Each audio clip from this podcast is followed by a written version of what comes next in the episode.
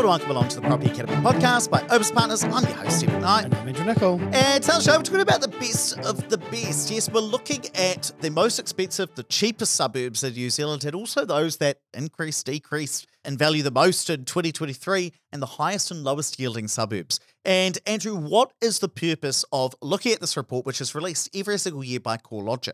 So this shows the principles that we talk about on the show. So we talk about what to look for and what makes an area a good place to invest.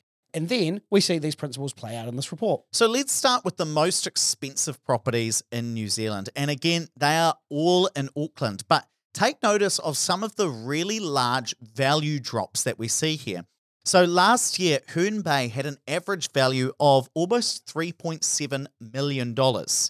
12 months later, the average value in Herne Bay has gone down over $500,000. So we've seen property prices drop almost 14% in Herne Bay. Average property price there is now just under $3.2 million.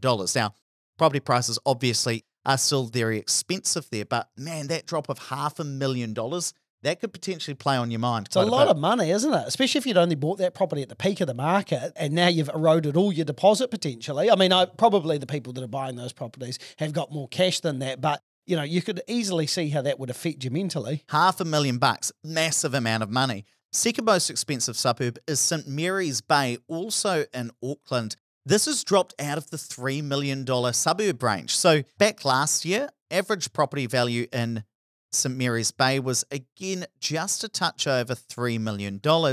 It's now dropped in value by almost $400,000 down at about 2.7 mil on average. So back last year, there were two $3 million suburbs. Now St Mary's Bay has dropped out of the running. That's followed by Remuera, Westmere, and also Ponsonby. All of those well over the $2 million mark. But average property owner there over the last year has lost over $200,000 in each of those suburbs. So, some really interesting and quite large changes there. And the reason I want to point that out is not necessarily that I, I, I want to make a big deal about rich people losing money, but it's about I want you to compare that to what happened at the more affordable end of town. Well, the more affordable suburbs didn't go down as much in value. And in fact, Cobden in the West Coast, that went up in value by 6,600. Now, the biggest fall was a place called Patea. Yeah, Patea. That's that's in South Taranaki, only about 20 minutes south of my hometown. And that was 5%, which totaled about $15,000. So, again, not that drastic a fall. The most important thing here is not necessarily the dollar amount, but actually the percentages as well. So, what you tend to see is that the big expensive places fall faster than the very, very cheap places because house prices are lower. So, you don't need as much of a mortgage. So, you don't need to earn as much. It's more affordable. So, there's more people available to buy that property. Whereas a big expensive home, you kind of need a couple of rich people to buy that property and bid the prices up. So those cheaper prices, the more affordable prices, there tend to be more people to keep that price up. And even if you just look at those percentages, so Patea, of the most affordable suburbs in the country, only fell by 5%. You know, Blaketown, also in the West Coast, only fell by 2.6%. Wairoa, that's up in the Hawke's Bay, only fell by 3.1%. Now compare that to those more expensive suburbs.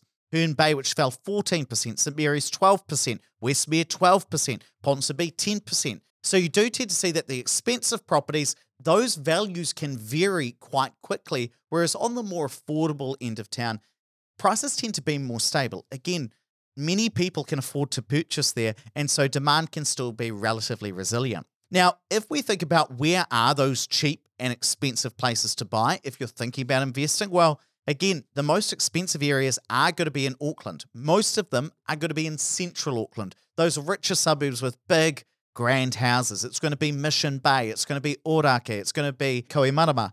Whereas if we think about those cheaper suburbs, three of them are on the west coast, two of them are in Invercargill, and two of them are in South Taranaki, and then a collection of other small towns and small regions. But if you're looking for the cheapest of the cheap in New Zealand, it is going to be in the west coast where you can still buy a property for $260,000. Or in Patea, we can buy a property for $300,000 in South Taranaki there's not going to be that many tenants around. They're going to be in really small towns. The properties aren't going to be in the flashiest condition because if properties are cheap, people don't tend to maintain them. But that is where the cheapest properties are going to tend to be. Now, I'm really interested as well, Andrew, in where the highest and lowest yielding suburbs are in the country.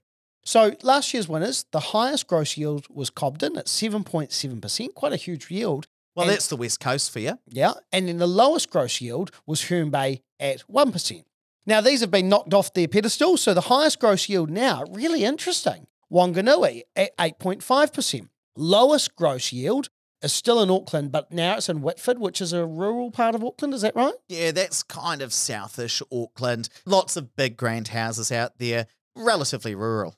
And that's 1.1%. Now, it's really interesting that when you're looking at those numbers as well, I think you just want to sense check this and maybe dig into the data a little bit more. Now, they may have changed their methodology, and I'll have to check this out with my good mate Nick Goodall, because if I just put the numbers in, according to CoreLogic, in November 2023, the average value in Wanganui Central is about $390,000. And if you say, okay, gross yield of 8.5%, that implies a rent of about $635 a week, which is pretty high for Wanganui Central. I know that according to Tenancy Services, the median rent there is about $420.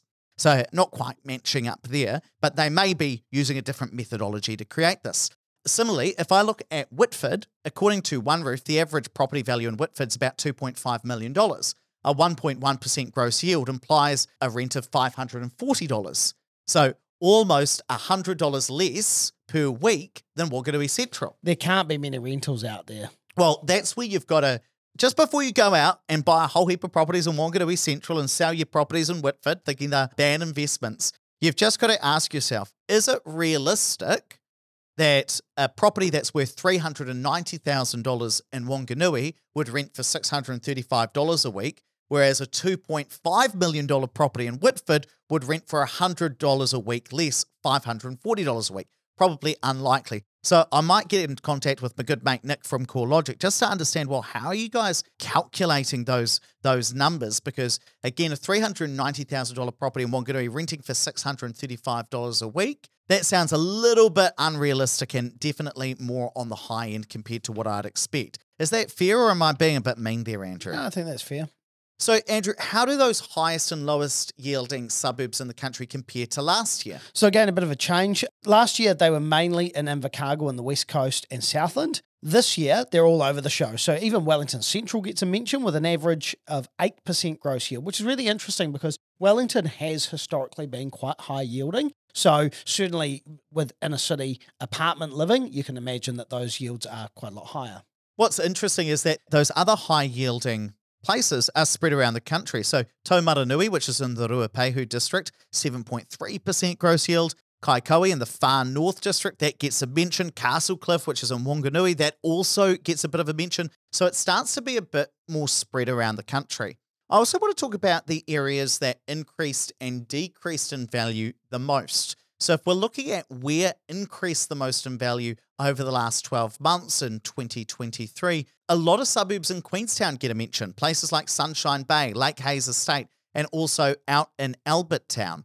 Now, Andrew, what's one of the main reasons that Queenstown might feature on this list? I think because there's a, lot of Airbnb properties and short term accommodation. So you've got fewer rentals. So there's a lot more competition. Okay, so that might help prices go up. Other main thing I want you guys to think about is, well, how much did house prices fall, right? House prices in Queenstown basically didn't fall that much during the downturn, right? And so even if you see a 2% increase in house prices in Queenstown, well, because prices didn't fall that much, well, that 2% increase isn't that much year on year, but it's still going to be larger compared to some of those areas that still continue to fall, at least in the first half of 2023. Whereas if we look at the areas that have fallen in value the most, a lot of them are either in Auckland or Wellington. So places like Glendowie or Ostend, which is out on Waiheke Island, or Matakana. Some of those bigger, more expensive areas fell in value quite a bit. Same with some places in Wellington, because we know Wellington has been quite hit by the property market downturn. So, a lot of those things we've talked about on the show over time about how Queenstown's been relatively resilient, Auckland and Wellington, they've fallen in value quite quickly. Those things we've talked about all year, we see it coming back in the wrap up when we think about the best of the best report.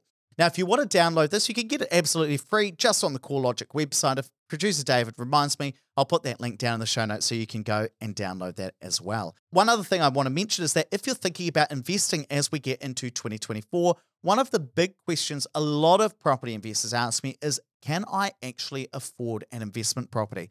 And so we've put together a quiz and calculator and updated it based on the latest bank rules we've got access to. This way, in 60 seconds, you can get a quick ballpark about whether you might be able to afford an investment property or not. If you want to test out, go to opespartners.co.nz slash 2024. The link's also down in the show notes, so you're able to get access to that. Right, let's wrap it up there. But please don't forget to rate, review, and subscribe to the podcast. Really does help us get the message out to more people.